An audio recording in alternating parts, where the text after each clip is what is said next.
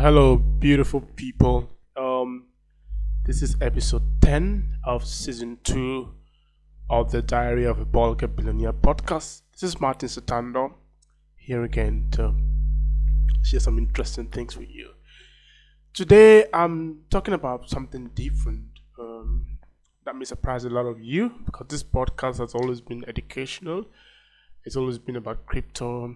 You know, you have you had topics like how to invest in crypto the right way, do not sell your Bitcoin or your crypto too soon, or how I made my first million, and a whole lot of other things about investing, building your life, and that. But today, I want to take it to uh, a different dimension. You know, try to you know who is this Martins guy? Who is he? Where does he come from?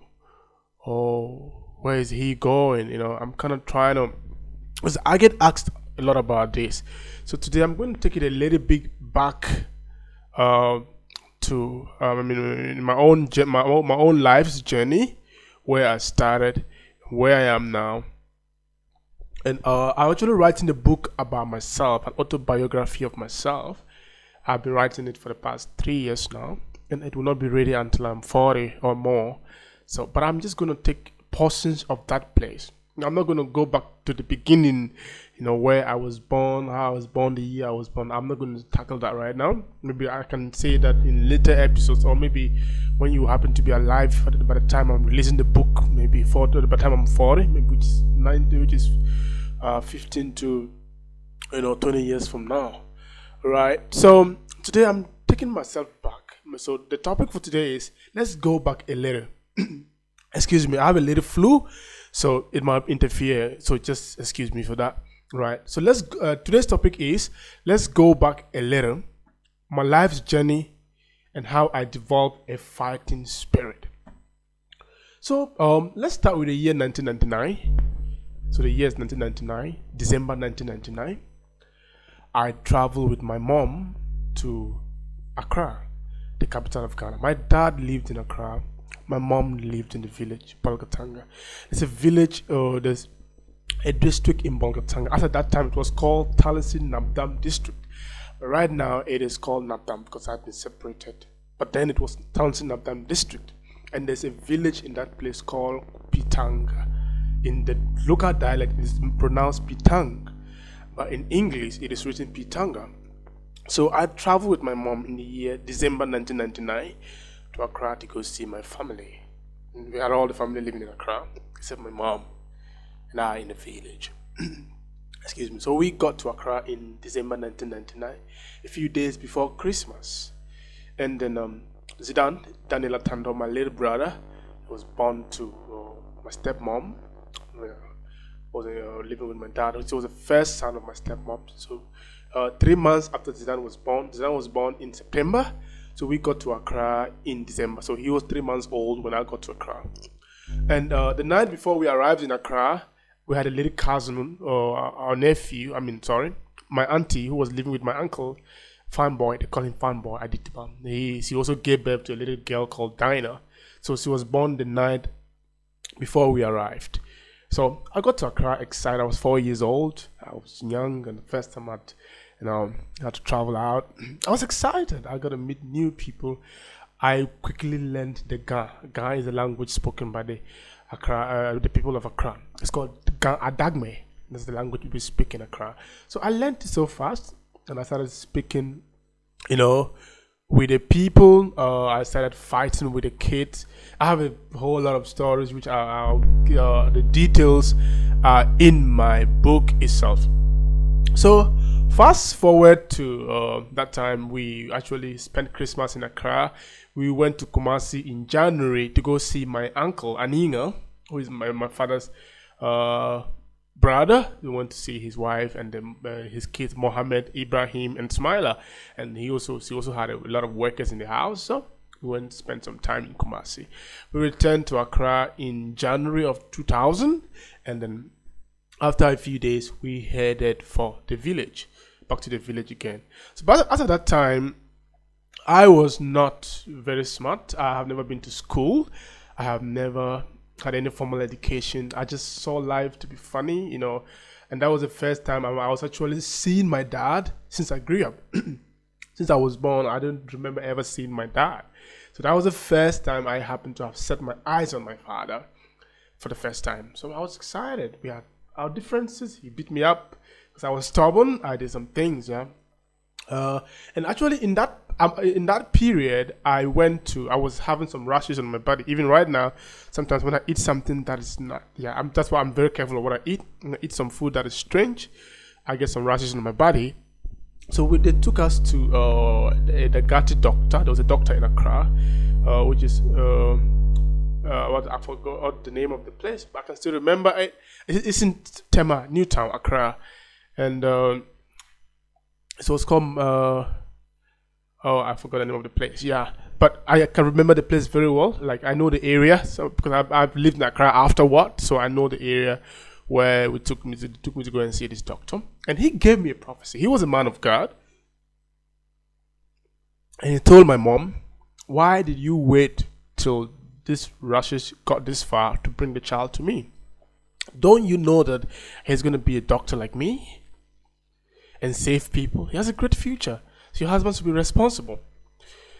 I, I can't remember everything he said, but my mom kept telling me the things he said over and over the years. So got it got stuck in my head.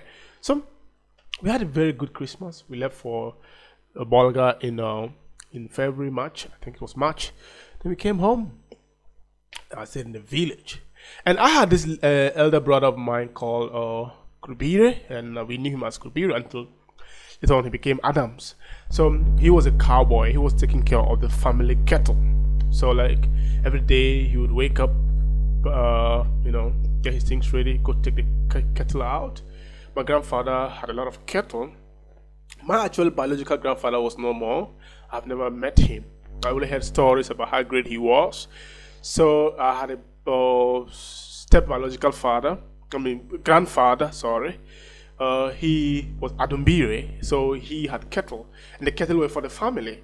So Adams was the eldest, who was grown among us. So he was the one taking care of the cattle. So every day, what he would do is he would get up in the morning, take the cattle out, feed them, till, and bring them back in the evening. No school for him.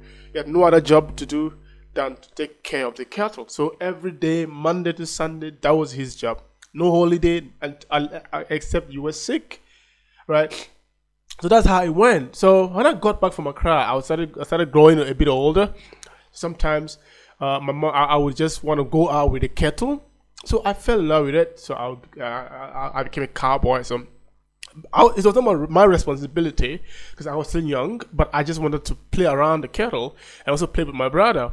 So I would go meet him, and they have we had the kettle. What happens is that all the neighbors who had kettle would bring them together, and then all the children would play together. So like we could take them to the forest, very far away from home. We had a, forest called Ababila. So if you can remember, I have always written Ababila in my stories in my you know so Ababila is a place like a forest far away from home. Sometimes we took them to Momorin, which means uh, a dump in the forest, right? And other times we just roam around the neighborhood. So all the kids, what happened was that when we bring the kettle together, there's what there's a wrestling competition to find who is the strongest for that day. So in, in that hierarchy, they'll start from the smallest to the eldest. So the one who is on top, he would be the last. So when the kettle go away, the the the uh, the weakest person among us will have be the first to go and bring them back followed by the next until the highest in the hierarchy who won that day. He doesn't do anything. He, he sits down and sends people to do things for him. So when it's your turn to wrestle and you you, you don't want to wrestle you can admit defeat and be lower than the person you're supposed to wrestle with. But if you think you can compete then you have to go wrestle him. If you put him down and he can't get up then you are the winner of that day. And that means if the kettle go far away, he has to go uh, bring them uh, back. Or if if it's time for us to go take lunch, you will go before him. That is what it meant, right? So I saw all these things. I saw this competition. I saw bulls fighting. You know, a lot of competition. When we take our kettle out, we also see other people who had their cattle. So we meet different kind of people, people you did not know who would threaten you to beat you up, and a whole lot of other competition. People they beg something from you and you didn't, they will like seize it from you by force. So you gotta be tough and strong. So I saw all this. So, uh, but it was not yet my responsibility. So it got to a point, Adam fell sick. By the time he was called Kulbiri. We tried all forms of treatment, but it did not work. So they had to take him to Accra to go spend some time with my dad while he gets his healing. So it was our turn. I had a cousin, uh, a cousin of my, uh, so what do you call it? My half, uh, my, my half uncle, which is my father's half brother at, at Tambire. He had a son called Joe, who was a bit older, a year or two older than I, but we we're almost the same age. If you see us, there's no difference. We're almost the same size, same height, because I was a little bit taller than he was. Yeah. So, kind of like it was our turn to take care of the cattle but we're two. So what happened was we could not uh, go out concurrently to take care of the cattle. So what happens is we had two days. Joe will go in two days. Then uh, when it, he will rest for two days, and I also go for two days. So that's how we did it. Excuse me. Yeah, I had flu, so excuse me, I had flu, so sorry about that. So Joe took the kettle out for two days, and when it's my turn, I also took the kettle out for two days. So we did that, uh, you know, over and over and over until yeah, I became a full time cowboy because we were now the elderly people in the village. So Joe, at that time, I think I was seven or eight. I was seven, roughly around seven. So Joe would take the kettle out, then sorry, he would come back after two days, and I also take them out. So when it's my turn, I'll get up in the morning. My mom will make some food for me to eat. Then I'll get some millet, you know, and put it in my bag. Then I, I we had milk to drink from the kettle. I'll get a water bottle and I'll take my bag. That, I, I, we had something we called dore, which was a rod. And you take it and you go take the kettle out. You meet different kinds of people. Some people will beat you up. And my house, we had the biggest of the kettle. So we had the main bull who was the master of all the bulls. Sometimes they want my bull to go fight another bull. I would say no, and they have to force me to let it do it. You know, I saw different kinds of things. Getting beaten up, I, I lost kettle and I have to go search for them by myself. You know, all night. Sometimes when it's raining, you are far away from home. You gotta get bitten by the rain. You know, I saw all sort of things. Competitions. There were uh, a lot of people who were also protective of me. Sakura from my boss' house. Yeah, still, I think he's now grown. He's married now. You know, I had a lot of other guys. You know, I can't mention so many names, but I think the details would be in my autobiography. So I became a full-time cowboy. Every day we go to the forest. Sometimes we just roam around. It depends on the name, the type of the, how what the weather of the day. If the day was sunny, we're taking the kettle far away into the forest, and there was no water. We had to drink water from the running stream, and we had to eat only millet. Sometimes we eat wild fruits, and then we come home late. Sometimes at 9 p.m. Sometimes late. They have to, and there was no phone call. There was no nothing. They just hope you come home. So now we lost some of the cattle, and they have to wait for us go search for them in the forest to get them back and you know it was a tough competition until the year 2003 so it was uh, and what happens is it was only during the rainy season that we took the cattle out. In ghana we had two seasons in the northern part of ghana the rainy season which is about six months where it rains continuously. People sow their crops which is mostly millet you know corn and rice and groundnut and uh, bambara beans and all kind of crops you know so uh, around november to April, there's no rain, so we leave the kettle. No one takes kettle out, so everybody can come home and sit at home. What we can do is only twice in the day we take them to the dam to drink water, and in the evening we take them again to drink water. So morning, evening, that's all the only duty we had, and at night we bring them in and lock them up. So during the dry season, which is from uh, November to April, we did not take the kettle out. Just sit at home, take them to go drink water, and bring them back. So uh, around November 2003, I think it was 11th November, my sister, uh, Fatih Atando, she was in Accra. She came home after her BS, I think her senior high school exam. May her soul rest in peace. We lost her on the 25th of September in 2022. May her soul rest in peace. She was a great woman. She was, uh, she helped me. She was the one, without her, I wouldn't be in school today. So she came and said, No, Martins, you have uh, heard you're very smart, you're intelligent. Why is it at home? Let me take you to school. You got to go to school, get educated, and become a doctor. So she took me to school. Uh, we had an uncle called Mr. Sapat Francis. I think he's still alive. Now I have his number. I just haven't contacted him. He was my mother's external f- family something. Yeah. So she knew my mom. I mean, he knew my mom, Francis Sapat, but I didn't know him. So we, my sister took me to him and said, "Okay, this is my brother. I want him to start school today." So I started school that day. In 2003, 11th of November 2003. I think I was eight years old. So I started school. And that was the beginning of my life. I loved it. I fell in love with it. So because it was dry season, there was no stiff competition. Joe would not bother taking the kettle in the morning, and I'd take them in the evening. But the main trouble came when it was rainy season, so we had to take them full time and keep them. So Joe said he's not going to do that alone. And my grandfather also got angry with me for going to school and he cursed me. He said, You will not make anything out of this education that you are doing. You are leaving my kettle to go to school. You will not, you will not prosper in it. So I stubbornly stood my ground. We called my father and we sorted out the difference. said, okay, Joe would take the kettle from Monday to Friday, and I'll take them on Monday and Saturday and Sunday. And when there's a holiday, I'll take it. So that's how it went. Monday to Friday, I went to school, and then um, uh, Sunday, uh, Saturday, and Sunday weekends, I take charge, and Joe will rest on weekends. And then when it's a holiday, then I'll take charge too. That's how it went. So that's how my school started. And then, uh, you know, I, I was not that brilliant uh, for the first time, first uh, semester, which was which we call term. Uh, it didn't go so well. Second term was better. And the third term, I started understanding the system. And I scored all 100. Like, we had five or six. I still have my old papers with me back in my village. So I scored all 100 and I was promoted to class 2 in 2004. And I had a teacher called Bamit Prosper, who I still know his house up to date. And I was taking everybody again. I was very smart. I was one of the, I'm one of the smartest kids uh, from, uh, yeah, from that school. So I did well again.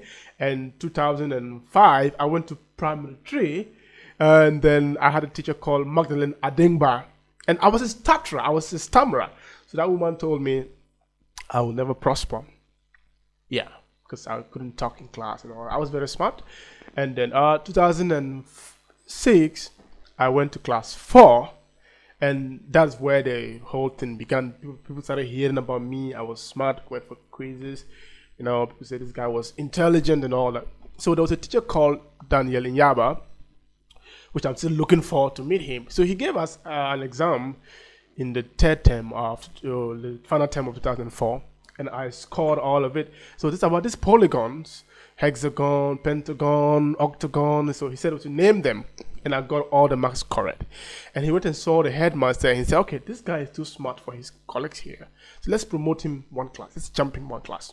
So instead of going to primary five, I went to primary six directly. So 2007, I was in primary six, and then that is the my, my, story. Like so, I did not go to primary five. So that means uh, I would have been a year later if I hadn't jumped primary five to go to class primary six. It was competitive because I had to jump a class to be with people I hadn't studied with, people who had stayed at the previous class than me.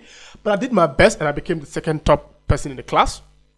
But later on, I topped the class, and that is how the history all started. Excuse me. So yeah. So that's how it is. But can I share some interesting facts uh, from this journey so far? You know, one thing is never seen my dad. It was tough because since I was born, I just heard of him. He was a rich man. Was in Accra. The whole village honored him. But I never saw him until 1999 when I saw him. And I, I remember he might have come earlier when I was younger, but I can't remember. The time I remember seeing him was 1999 when I went to Accra to see him. Until then, I never saw him again until 2005 when he came with my brothers Peter and Paul for some ceremony or whatever. And then that was the time I saw him again. So, never saw him till 1999. Never saw him after six years, 2005. So I was looking at him like, is my father?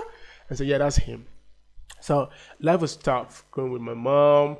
My mom would hustle. She would um, she was selling, uh, you know, and had this gold mine. This is not like a large gold mine or something. It was kind of like um, some riverside mining, and they would go in the morning and come in the afternoon. So my mom would wake me up in the early in the morning, like 5 a.m. That's why I'm punctual. If you know me, you ever invited me for a meeting, or you've ever called me to come do something, I'll you know I'll be late, I'll be earlier. I'll, I'll come one hour before the time, and that's how my mom taught me. She would wake me up early in the morning, but it was it would be very cold in December. We had what we call Harmattan in Africa, in the northern part of Ghana. Very cold and dry weather. My mom would wake me up and bath me, you know, to go to school. My mom is my hero. She's my heroine because she would bath me and take me to school. Like sometimes it's rain and I have to cross the river. Sometimes when it's overflowing, you have to walk through at the other side to cross a bridge called Avarimi, right? And uh, it was tough. Never seen my father was one of the, the toughest things to deal with, but I, I endured it. Just my mom and I, she would work hard. My mom is a hard worker, and that's what I learned to work hard extra. She, she would do a lot. She would farm. She would take care of the goats. We had our personal goats where we tie them. She would go to the market to buy her stuff. She would farm. She would do the cooking, do the harvesting, all by herself. She was the hardest worker I've ever met. So I learned hard work. You know, I learned to endure pain. And, um, excuse me, I had just one uniform for uh, the whole of five years. I never wore shoe before. No, until 2005 when my dad came, he bought me some shoe. Right, I just wore slippers and I had one pair of uniform. So I learned to manage the little I had. And they had what we call sorghum, where they were cooking food. There was this school feeding program where they would bring food, and you only had to pay like uh 500, which is now 50 pesewas, which is way, way 0.0000000 cents. But I could not afford it. Sometimes I could because my mom was trying her best for me, and I would pay for it. Sometimes she didn't have, and I just go to school and hope for the best.